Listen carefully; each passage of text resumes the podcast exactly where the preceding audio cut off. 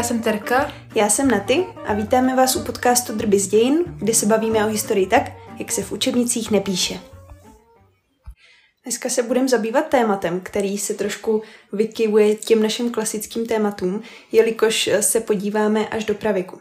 A možná proto bych na začátku řekla, že tahle epizoda bude trošku jiná než ty ostatní, protože těžko nalézat v pravěku nějaké drby, takové ty pikantnosti. Takže dneska spíš pojedeme nějakou časovou osu postupně, která ale bude protkaná těma zajímavostma a legendama, a uh, zajímavýma teoriemi, které jsou občas trošku drastický, některý budou možná trošku zvláštní, ale to už je vlastně taková celá historie. Takže jen abyste byli dneska připravení na trošku jinou epizodu.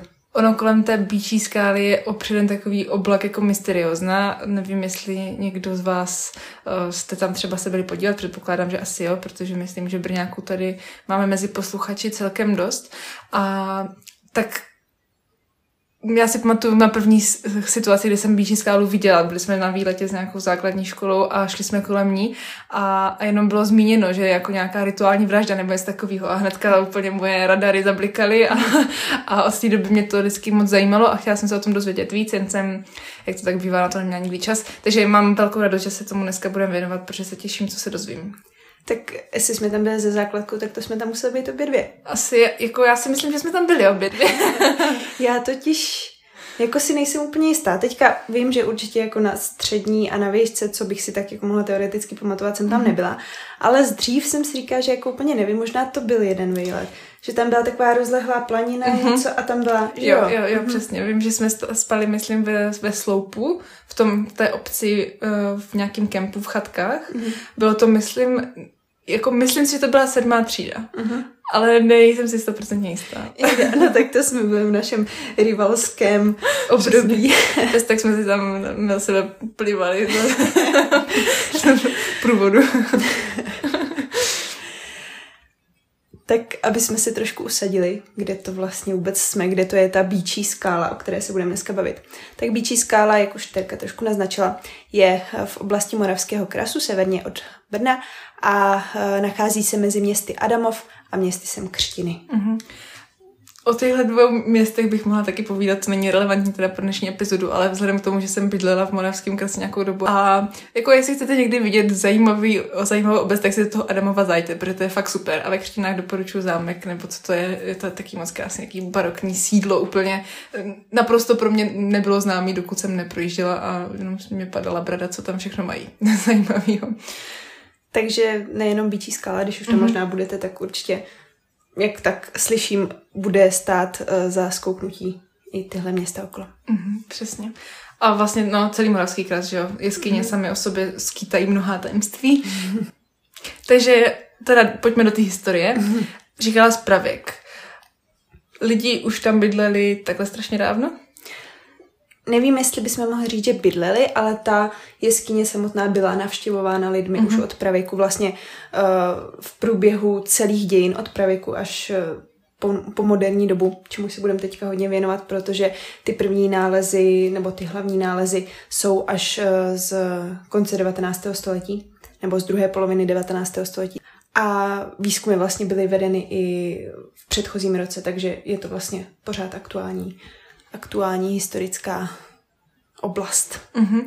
Ale co si pamatuju, tak uh, to teda neplatí jenom o té byčí skále, i o dalších jeskyních v tom moravském krase, že není úplně přístupná se tam jen tak podívat, že jo? Právě možná proto, že tam probíhá ten výzkum, nebo o netopírech jsem slyšela, že tam bydlí, nebo bydlí, proč pořád to slovo bydlí, nevím, zimují. Uh, tak je to, jak je to s tou přístupností? Může se tam někdo podívat vůbec veřejnosti? Je možný se tam podívat, ale je to docela složité, jelikož um, není veřejně pří, přístupná přes rok. Může se tam uh, člověk jako smrtelník podívat jenom v rámci dní otevřených dveří, které jsou každý rok několik dní v červnu. Mm-hmm. A uh, jak jsem mluvila o těch netopírech, tak uh, to je přesně tak, jelikož eh, co jsem našla, tak by to mělo být jedno z největších nebo snad největší zimoviště netopírů v České republice. Mm-hmm. Takže aby je uh, lidé nerušili, tak uh, tam mají zakázaný vstup. Mm-hmm. Ale myslím si, že na rok 2023 ještě ty termíny přesně vypra- vypsaný nejsou, ale někdy v červnu to určitě bude. Mm-hmm. Tak to si zapíšu do kalendáře, abych se podívala, protože fakt mě to moc zajímá.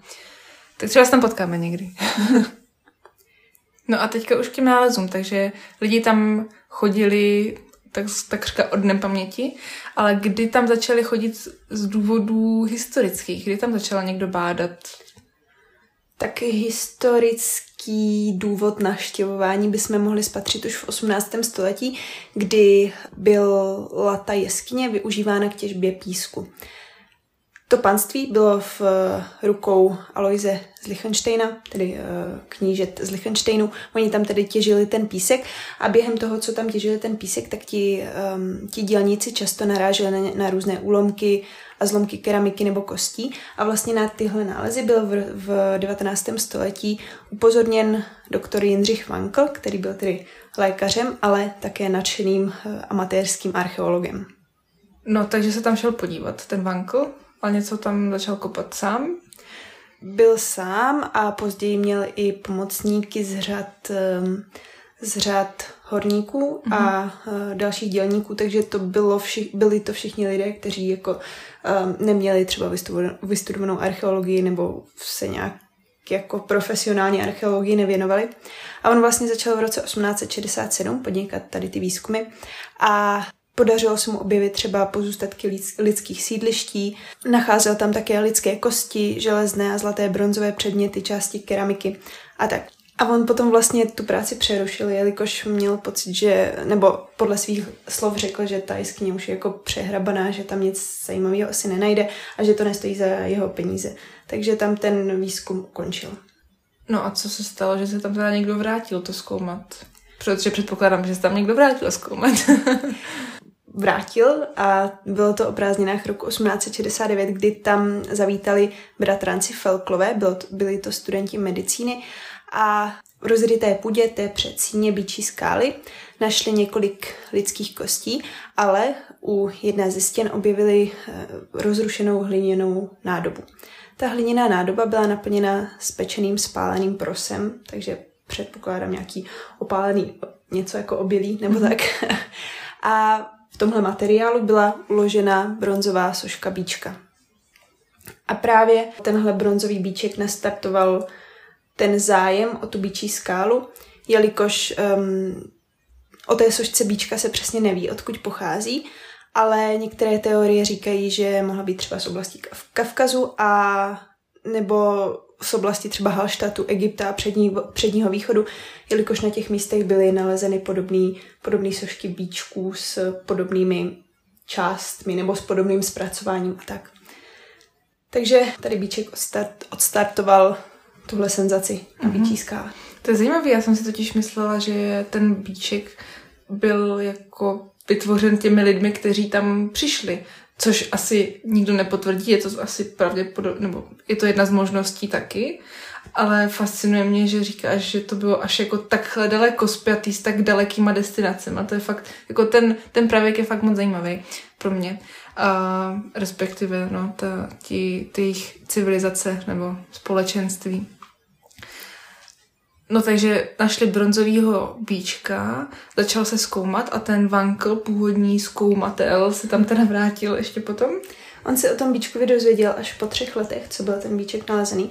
To bylo teda v roce 1872 a on se tam vrátil a chtěl obnovit to zkoumání té jeskyně. Jenomže měl problém v tom, že on byl vlastně lékař a byl jediným lékařem široko daleko, takže mm. si nemohl jen tak říct, že jako uh, teďka pacienti, počkejte, já si tady jdu kopat do jeskyně, to by nebylo úplně, úplně uh, v tom jeho postavení jako dobrý. Takže on přesvědčil toho Lichtensteina, který stále vlastnil tuhle oblast, aby mu dovolil tam vůbec dělat ty vykopávky a aby mu dal k dispozici nějaké muže, kteří je budou provádět. Ale Vankl se sám toho výzkumu neúčastnil. Mm-hmm.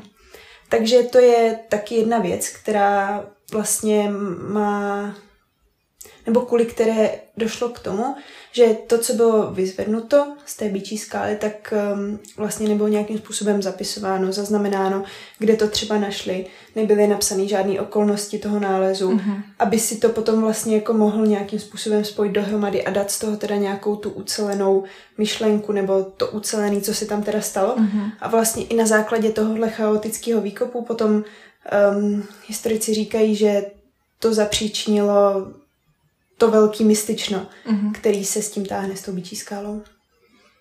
Takže kdyby bývali možná dělali nějaké jako schémata a zápisy, tak by to byla jako jenom běžná, prostě třeba běžná jeskyně, která je jako řadová v tom, že by se vědělo, co se stalo, kdy se to stalo, kdy se to stalo a tak. Jakože, víš, protože, uh, proč to říkám, možná taky trochu chaoticky, je to, že uh, mám pocit, že to, co se tam stalo, o čem se později budeme bavit, co naznačuje nějakému velkému obětování nebo vraždění nebo prostě různým mutacím a, a usekáváním a tak dále, to se dostaneme, tak uh, že to samo o sobě by pro mě, i kdyby to bylo jasně popsané, jo, bylo to takhle, takhle, takhle, takhle, bylo jako zajímavý a nepotřebuji na to vědět, kde, co kde leželo, ale zároveň možná by tím, že by měli ty schémata vyvrátili, že by to byla nějaká vražda a možná tam prostě jenom lidi umřeli a sežrali pes, nebo já nevím. No, jako, o tom se budeme ještě bavit, o těch teoriích. Jo jak teda moderní historici říkají, že to asi pravděpodobně bylo, že on ten Vanko si to trošku jako zromantizoval, mm-hmm. zdramatizoval, přidal tomu to mystično. Mm-hmm. Ale možná to neudělal vědomě, možná to bylo jen kvůli tomu, že on prostě neměl ucelený ten obrázek mm. kvůli tomu chaotickému výzkumu mm. a tak si prostě některé části musel trošku jako mm-hmm. dopředstavit. Mm-hmm. A teda to, co jsme nevyslovili asi, co ale je z toho zřejmé, je to, že Bíčí skála se právě jmenuje Bíčí díky tomu Bíčkovi, předpokládám, ne? No, ona se tak jmenovala už před tím nálezem. Kecáš. no, a vlastně ten nález toho Bíčka jenom potvrdil to, že um, jako má nějaký reálný základ v něčem, co se tam třeba uctívalo, mm-hmm. nebo co tam bylo, nebo tak. A že vlastně um, ten bíček stělesňoval zdroj pověstí o bílým bíku, která mm. už předtím jako se mezi lidmi povídala, tak ten bíček to spíš jen tak jako všechno utvrdil, že teda tohle je doopravdy ta bíčí skála. Zajímavý. No a co byla ta legenda o bílém bíku? Tak eh, bílý bík prý v eh, té skále mýval ukryt a čas od času zabloudil od, uh, z, té, z toho svého ukrytu k těm lidským chýším a nahlížel jim do oken. A prý pokud byl zrovna v té místnosti nějaký narozený chlapec, tak ho obdaroval bíčí silou. A někteří ti vesničení ho, prý toho bíka, následovali zpátky do té jeho jeskyně, ale v té jeskyni, vlastně v tom labirintu se ztratili a už je nikdy nikdo nenašel. Takže to je taková uh, jednoduchá, jednoduchá pověst o mm-hmm. Bíčkovi, která se právě je spjata s Bíčí skálou a kterou potom i, i nález toho bronzového Bíčka tak nějak jako podpořil. Mm-hmm. A předtím to bylo teda založené jenom na základě jako ústního předávání prostě, jo? Ještě jsem četla, že tam někde v nějaké části té jeskyně je skála, která vypadá trošku jako ta bíčí hlava a že mhm. je hodně podobná té hlavě toho bronzového bíčka. Mm-hmm. Takže je třeba i možnost, že to byla opracovaná ta skála, jako těmi pravěkými lidmi. Teď se ptám jako, jako domněnka spíš, jestli mm-hmm. je to mhm. možnost. Já, když jsem na to koukala, tak eh, ten tvar byl jako takový, že mi přišel, že by to asi nebylo samo od, ce, od sebe, ale zase zároveň tam jsou ty vápníky mm-hmm. a ty krápníky a všechny tyhle věci a víme, jak, jaký jako obraz se tohle dokáže udělat. Takže jo. to teďka přesně nevím, ale řekla bych, že spíš to bylo opracováno. Mm-hmm. Ještě jsme se bavili o tom názvu, tak eh, on vlastně může pocházet i od toho, že uh, ti lidé, co tam pobývali, uctívali kult býka. Nevím, jestli si z historie vzpomínáš uh, na nějaké země, případně ostrovy, kde byl uctíván bík, nebo kde měl bík velkou velkou roli? No hnedka mě to napadlo, když si řekla spojitost bík a labirint ve skále. Vzpomněla jsem si na samozřejmě Minotaura na Krétě. A, a jinak nevím, kde jinde by to mohlo být. Jestli si očekávala nějaké další odpovědi. tak ta Kreta je ta nejznámější, mm-hmm. ale třeba, co je méně známý, tak i v Egyptě byl uh, důležitý nebo uctívaný kult býka. A právě je možné, že se tenhle kult dostal na Moravu právě z těchto středomořských mm-hmm. oblastí, uh, třeba jak uh, s těmi lidmi, co obchodovali s tím zbožím, tak tak se vlastně mohlo z, toho, z té oblasti Středomoří nebo předního východu dostat a i ten bronzový bíček mm-hmm. až mm-hmm. Na, na oblast Moravy. A společně s tím vlastně ten, ten kult bíka. Zajímavý. No a když se vrátíme zpátky teda eh, k těm historickým vykopávkám, pracem na eh, v proskoumávání té jeskyně, tak Vankl jsme si teda řekli, že si najal nějaké ty chlapy, zajistil si povolení, začal kopat chaotický výzkum. V nějakých chvíli musel ale dojít k tomu, o čem se dneska ví uh, jako široce, asi bych řekla, a to je uh, to, co už jsme tady naznačovali, velký nález různých koster, který vyvolaly právě různé teorie o tom, co se tam mohlo stát, protože ty kostry byly různě nekompletní, zdály se jako um, drasticky jako rozřezané, rozsekané uh, a tak. Já vám s tím, když budu vycházet ze svýho jako vědomí o tomhle tom tématu, pocit, že se mluvilo o tom, že to byla velká rituální vražda nebo nějaký obětování, hromadný pohřeb, něco takového.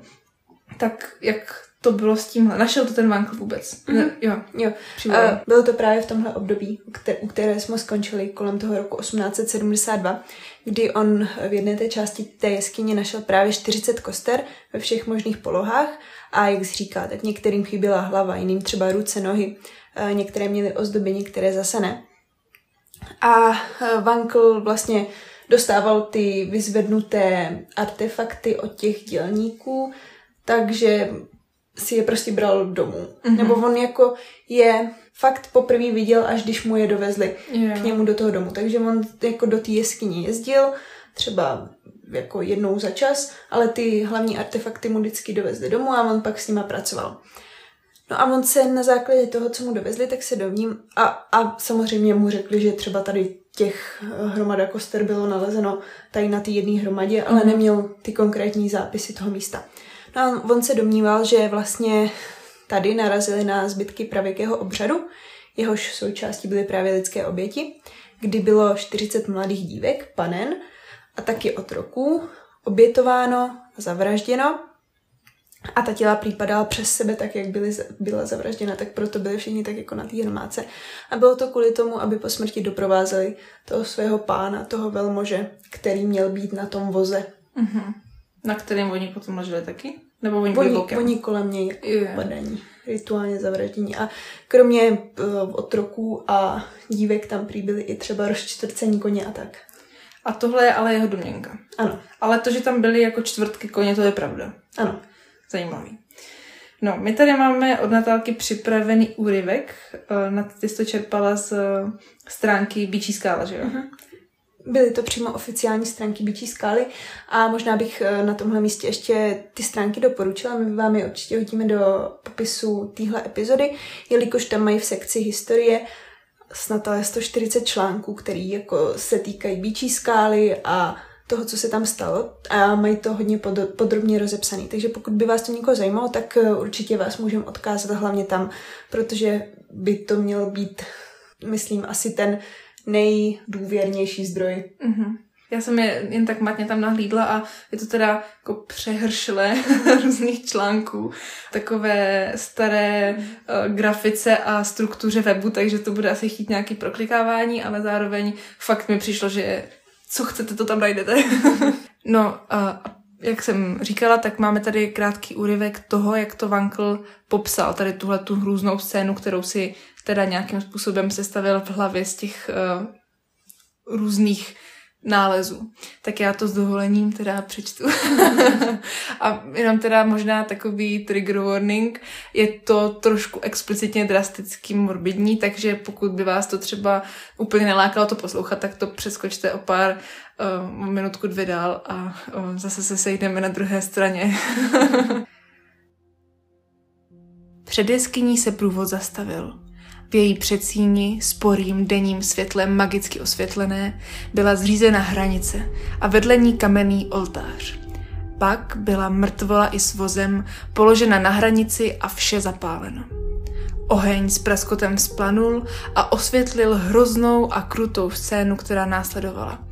Ženy a otroci byli odvlečeni dovnitř, oloupeni o šperky, povražděni, některým byly uťaty ruce, jiným rozpolcena hlava a vraždění neustalo, dokud nebyly všechny oběti usmrceny. Také koně byly rozčtvrceni a jejich údy byly rozházeny po jeskyni. Nádoby s obětními dary byly srovnány na hromadu a vše bylo posypáno s uhelnatělým obilím. A když pohřební obřady skončily, nahrnuli davy lidí na mrtvoly, obrovské kvádry a celou předsíň pokryli štěrkem a pískem, aby chránili posvátné místo před znesvěcením a zahladili stopy pohřbu. Byl to pohřeb náčelníka, kterého museli do hrobu následovat ženy, otroci i koně.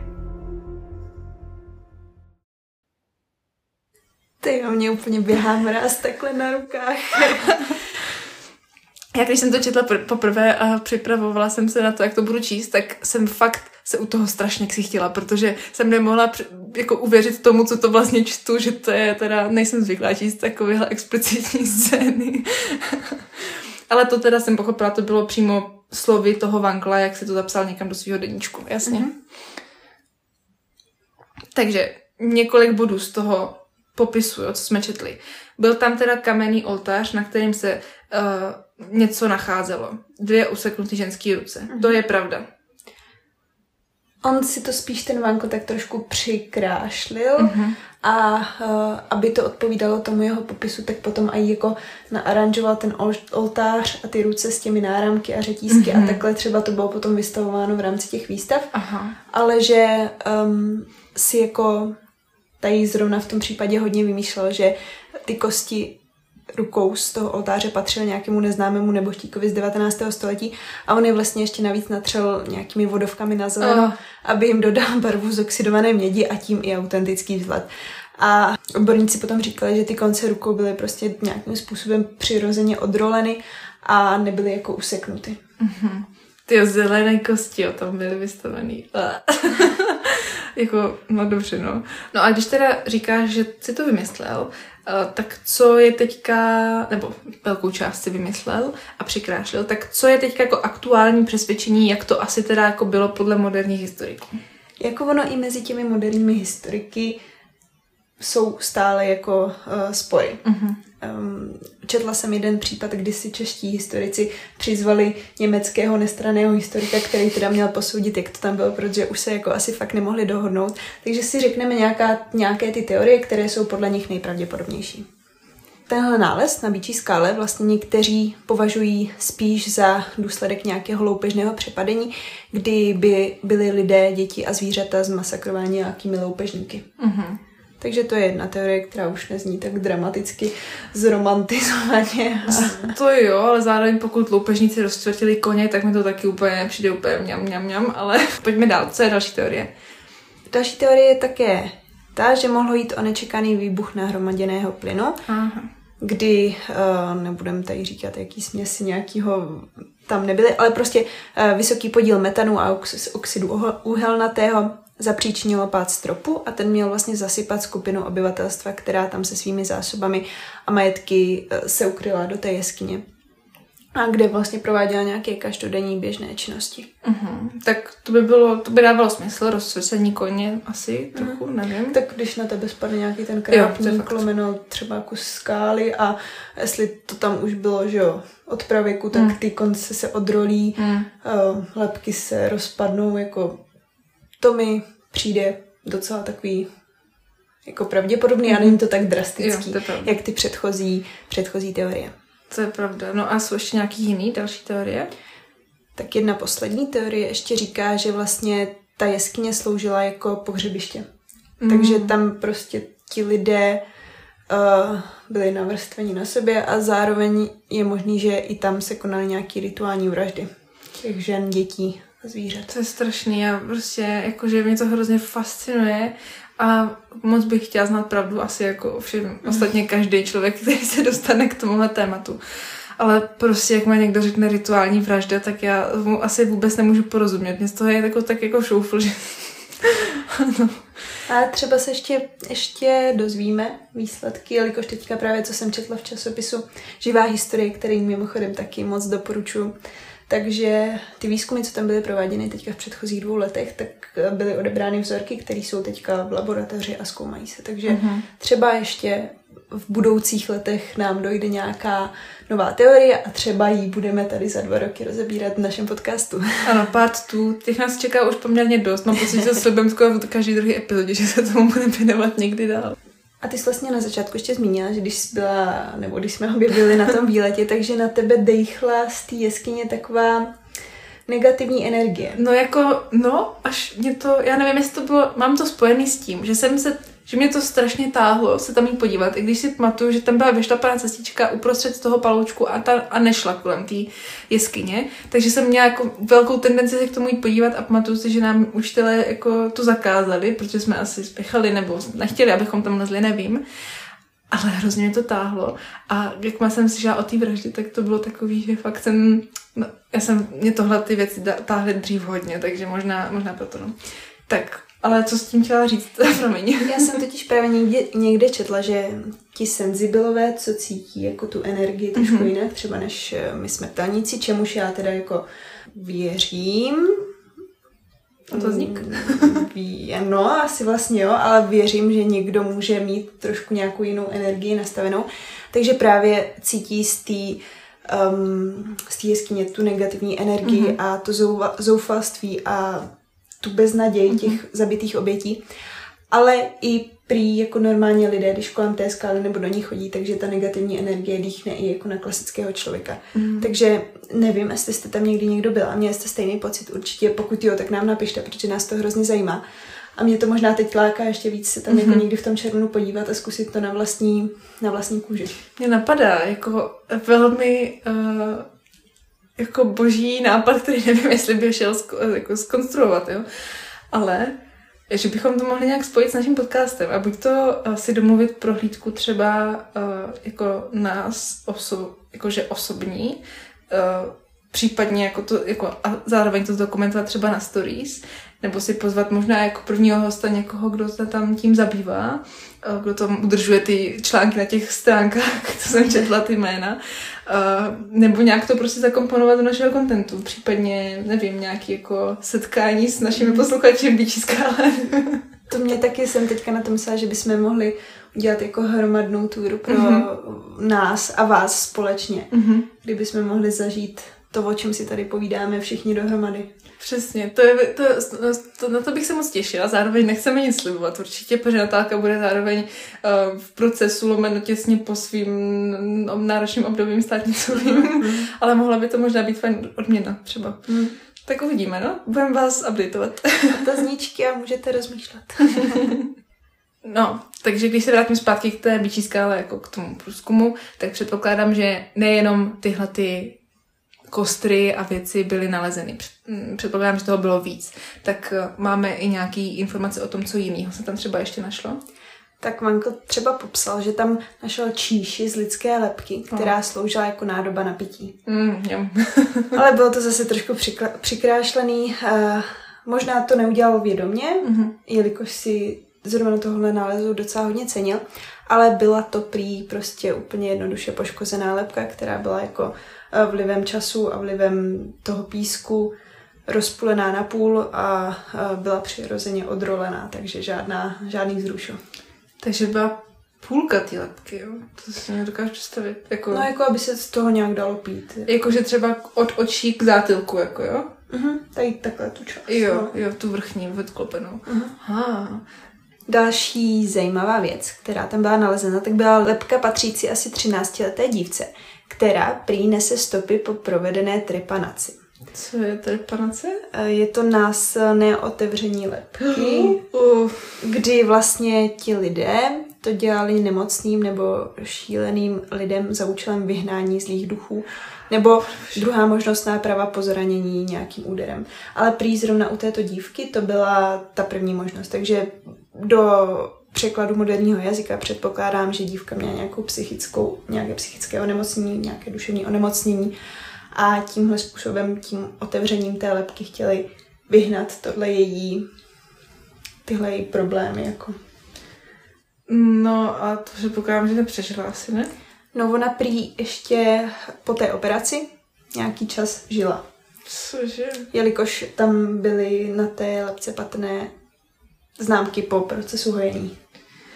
Jak se to dělalo? Jako, počkej, uh, otevřeli jí lepku, jakože takhle, jak popisovala tu lepku na to pití, tak jako tak? Třeba od, jako od čela k zátilku prostě řez? Nebo jako... Já si myslím spíš, že do toho jen jako udělali dírku. Aha. Víš, aby tam mohlo projít Jo, ten jako upustě, upustění Upustit páry. páru, ano. Předpokládám, že kladívko, že Ty vole, fuj. To je nechutný. Natálka naznačila pohyb klad, kladívka a hřebu do hleby a mě z toho normálně začalo úplně brnět všechno na těle.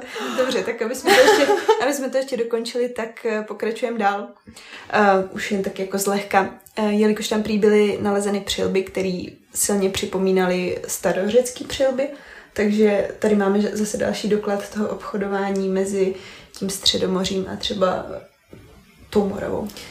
Byly tam nalezeny skleněný perly, který se svou barevností a, vlastně rozsahem s středoevropským nálezům z té doby podobaly egyptským, egyptským perlám. Takže prý možná tady máme perly z Egypta. Takže zase další jo. důkaz toho obchodování.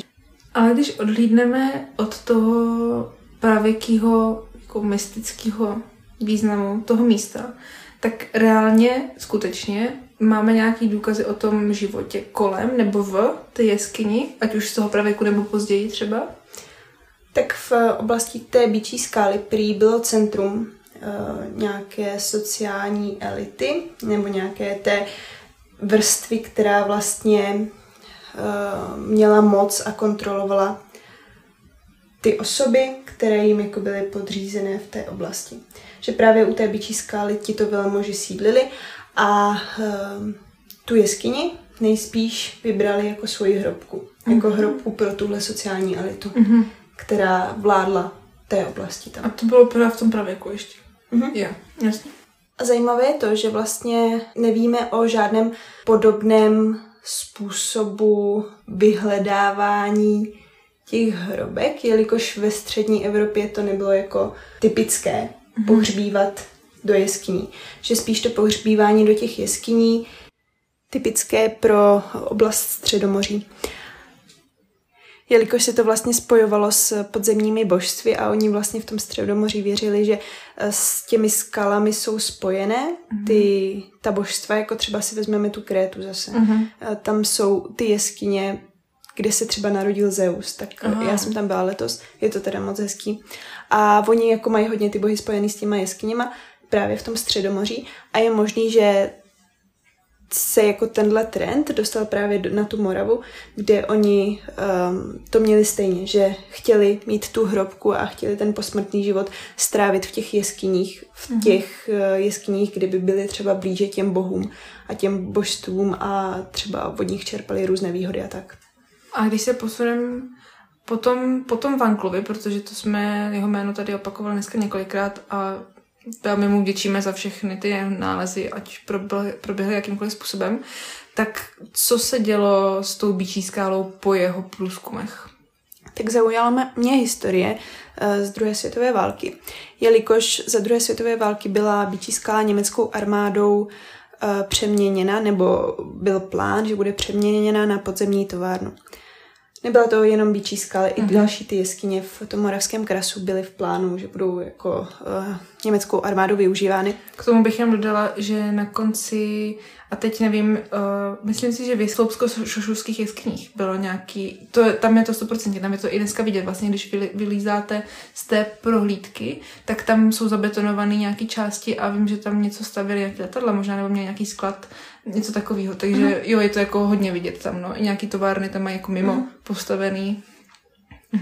No a úplně jednoduše, co by nás každého napadlo, tak to bylo kvůli tomu, že chtěli kvůli bezpečnosti přestěhovat tu výrobu do nějakých těch bezpečných hmm. prostor pod tou zemí, který by třeba nebyly tak lehce uh, zničitelný jako Mhm. ty továrny, co stojí normálně na povrchu. No a teda v té byčí skále se jim to podařilo něco postavit, nebo to bylo jenom v plánu? Tak ona byla prvně uh, odstřelována a zarovnávána, uh-huh. ta skála, aby tam jako měli prostor na tu továrnu a následně byla pokrytá ta část, kde Vankel uh, probíhaly ty výzkumy toho Vankla, tak vlastně byla pokryta betonovou podlahou a v plánu bylo potom tam postavit tu továrnu. K tomu už nedošlo a v Bíčí skále byly pouze uloženy kotle, ve kterých se uh, regenerovaly použité oleje z válečné výroby. Takže ale totálně zdemolovali to, co bylo ukrytý pod tím? Nebo potom se to dalo nějakým způsobem ten beton oddělat, aby to jako odkrylo to původní?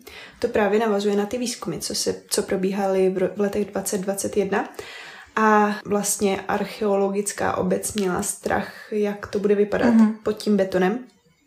Ale zjistili po těch výkopech, že vlastně ten beton to za, zakonzervoval a vlastně jak ho odstranili, tak tam ty výkopy zůstaly vlastně tak, jak je tam nechali ti Vanklovi, ti Vanklovi dělníci. Aha. Takže se to vlastně zastavilo v čase tímhle jako tím zakonzervováním a teď to odkryli a mohli vlastně navázat na tu jeho práci. To je super. Ač si teda dokážu představit, že to muselo být fakt jako urputná, těrná práce to hmm. oddělávat, že? To, to věřím. Asi jo. A ještě jsem nezmínila, že vlastně po Vanklovi tam eh, žádný další výzkumy nebyly evidovány a nevědělo se, co tam teda vlastně po něm vůbec zůstalo, mm-hmm. protože už jsme si říkali, bylo to chaotický, nebylo to zapsaný, zdokumentovaný. Potom druhá světová válka zakonzervovaný až teď do roku 2021 a teď vlastně ty výzkumy byly uh, otevřeny. A jak jsme řekli, tak uh, to zůstalo neporušené a oni vlastně teďka vyzvedli vzorky třeba železných a bronzových zbytků pohřebních vozů nebo eh, bronzových šperků, jantaru, keramiku, ale hodně, co jsem četla, že si cení, tak si cení zbytků textilu nebo kůže uh-huh. a taky pozůstatků jídel a množství obilovin, který tam nalezli. Jo, dobrý. Takže vlastně Němci v tomhle udělali celkem službu, že to jako někdo nerozkradl potom později, nebo... Hmm, v tom, v tom betonovém zakonzervování, jo. Trochu poničili tu jeskyni, jak ji odstřelili, chtěli to tam zarovnat. Mm-hmm. Ale zrovna tohle eh, by se dalo říct, že jako prokázali archeologům službu. No a když se ještě teda budeme srovnávat dál jako proskoumanost té jeskyně, tak eh, Vankl předpokládám jako nestihl projít asi celou, ne? nebo já vlastně ani nevím, jako jak je hluboká, ale ty jeskyní systémy jsou většinou jako vedou daleko, takže jak to bylo s proskoumaností vůbec? Tak podle moderních historiků prý Vankl proskoumal pouze část mm-hmm. té jeskyně a i ti výzkumníci, co pracovali teďka, tak proskoumali pouze tu část v oblasti toho Vanklova výzkumu mm-hmm. a že doteď existují jako části v té jeskyni, který uh, jsou netknutý moderním člověkem. Uh-huh. Takže pokud tam budou probíhat další výzkumy, což předpokládám, že budou, uh-huh. tak uh, je možný, že třeba narazíme ještě na nějaký další důležité věci, které tam jsou prostě ukrytý tak strašně moc dlouho a já úplně ty teď nad tím žasnu, co tam ještě všechno no, vlastně můžeme objevit. Právě, ale je to tak blízko. No. To bych jako úplně nevím, jestli víš teda, kdo dělal ten výzkum. Uh, teďka? Uh-huh. Byly to věci z Olomoucké univerzity Palackého mm-hmm. a z mhm. Karlovy univerzity. Aha. Jo, já jsem chtěla říct, že právě jako mají masaryčtí, to mají blízko, mm-hmm. že jo? A Olomoučáci vlastně taky. Takže no, to je super, to se moc těším, co to přinese dál. Doufám, že bude dostatek financování, jak to tak dneska bývá. A co se stalo s těma artefaktama, co Vankl a jeho lidi vyzvedli, ty kosti, nebo to hlavně ten bíček třeba, to teda nevyzvedl Vankl, ale ti mm, nějaký bratranci, ale eh, co, kde to je teďka? Tak konkrétně ten bíček je eh, v muzeu ve Vídni. Mm-hmm. A prý na české území se dostává jen tak jako sporadicky, že tady mhm. byl někdy kolem roku 2003 naposled, mám Aha. pocit, nebo tak nějak, že je hodně střežený v té tom vídeňském muzeu a že z něj jako nechtějí spouštět, spouštět oči. Takže je tam. A mám pocit, že jsem četla i, že zbytek eh, Vanklovy sbírky je uložen právě ve Vídni. No a tím jsme teda dokončili vlastně průřez celou historii tady tohohle, celou historii, částmi celé historie a tohle magického místa. Mě to jenom utvrdilo v tom, že se tam moc chci podívat, takže budu bedlivě sledovat ty dny otevřených dveří. A i kdybychom nic nepořádali, tak jsem si jistá, že vám řekneme, když by náhodou byly otevřený veřejnosti, že jako aspoň, hele, je to vypsaný, běžte se zaregistrovat, pokud chcete. Ale fakt uh, by se mi líbilo udělat něco takového, jak jsme se bavili v průběhu. To bych se těšila na to. no a Protože jsme došli teda na závěr naší epizody, tak jenom bychom vás už tradičně chtěli pozvat na náš Instagram, kde jsme jako Drby z dějin a kde teď přidáváme celkem dost obsahu týkajícího se vždycky té dané týdenní epizody a zítra tam bude teda samozřejmě doplňkový obrazový materiál, kde se budete moct podívat, myslím si, na celkem zajímavé fotky právě těch věcí, co jsme se o nich dneska bavili. A zároveň taky máme platformu Buy Me a Coffee, takže kdybyste chtěli nás podpořit finančně, tak eh, můžete eh, to udělat tam, odkaz bude v popisku a eh, na Instagramu ve výběrech máte i návod, jak na to, kdybyste si nevěděli na té platformě rady. Tak to byl vyčerpávající závěr. a nám nezbývá nic jiného, než se uh, rozloučit a říct vám, že se na vás těšíme příští úterý. Tak ahoj. Ahoj.